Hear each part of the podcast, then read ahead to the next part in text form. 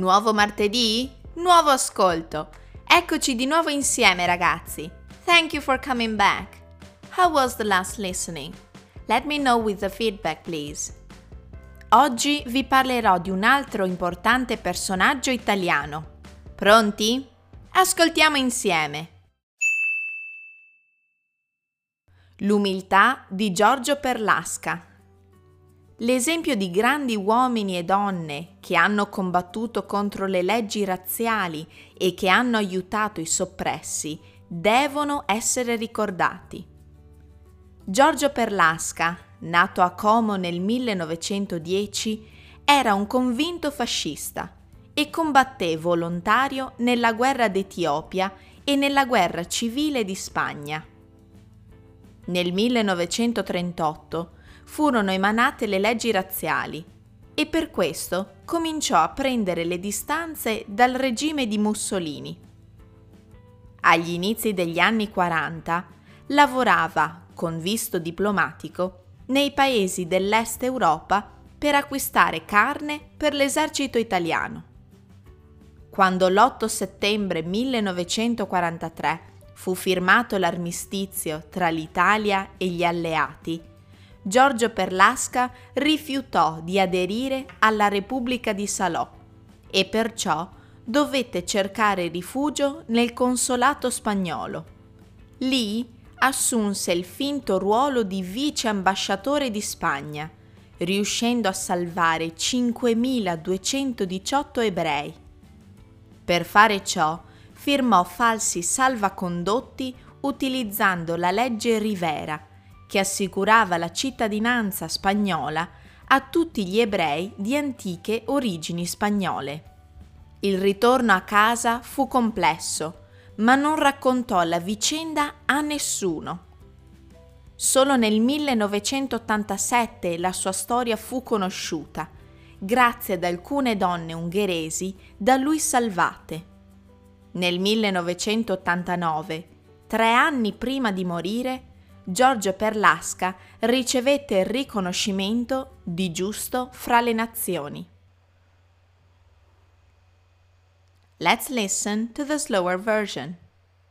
Ascoltiamo la versione più lenta. L'umiltà di Giorgio Perlasca.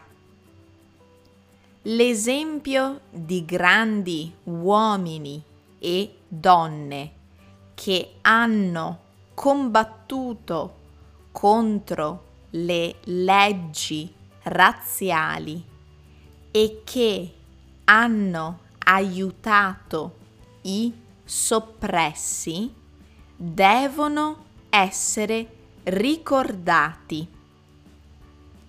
Giorgio Perlasca, nato a Como nel 1900, 1910 era un convinto fascista e combatté volontario nella guerra d'Etiopia e nella guerra civile di Spagna.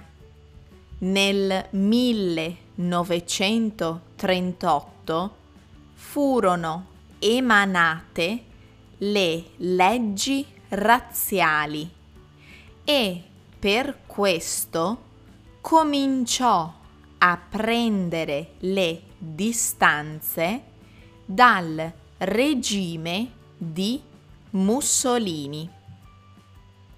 Agli inizi degli anni 40 lavorava con visto diplomatico nei paesi dell'Est Europa per acquistare carne per l'esercito italiano.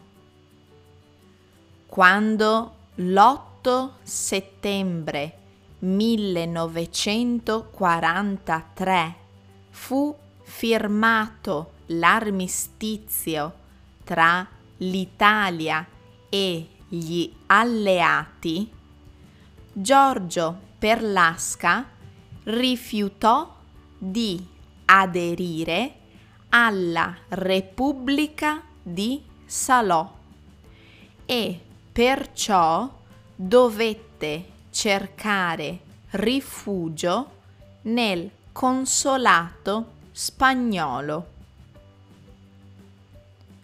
Lì assunse il finto ruolo di vice ambasciatore di Spagna, riuscendo a salvare 5218 ebrei. Per fare ciò firmò falsi salvacondotti utilizzando la legge Rivera che assicurava la cittadinanza spagnola a tutti gli ebrei di antiche origini spagnole. Il ritorno a casa fu complesso, ma non raccontò la vicenda a nessuno. Solo nel 1987 la sua storia fu conosciuta grazie ad alcune donne ungheresi da lui salvate. Nel 1989, tre anni prima di morire, Giorgio Perlasca ricevette il riconoscimento di giusto fra le nazioni. Ready for the following questions? Pronti per le seguenti domande? Domanda numero 1. Chi è Giorgio Perlasca? Domanda numero 2. Cosa succede nel 1943? Domanda numero 3.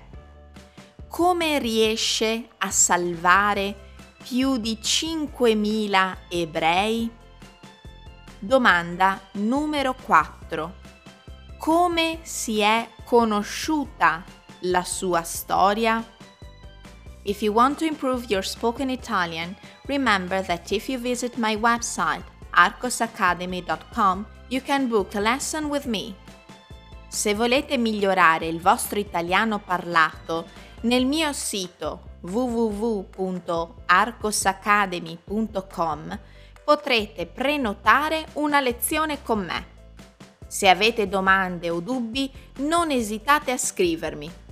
Come ogni martedì vi ringrazio per avermi ascoltato e vi do appuntamento alla settimana prossima.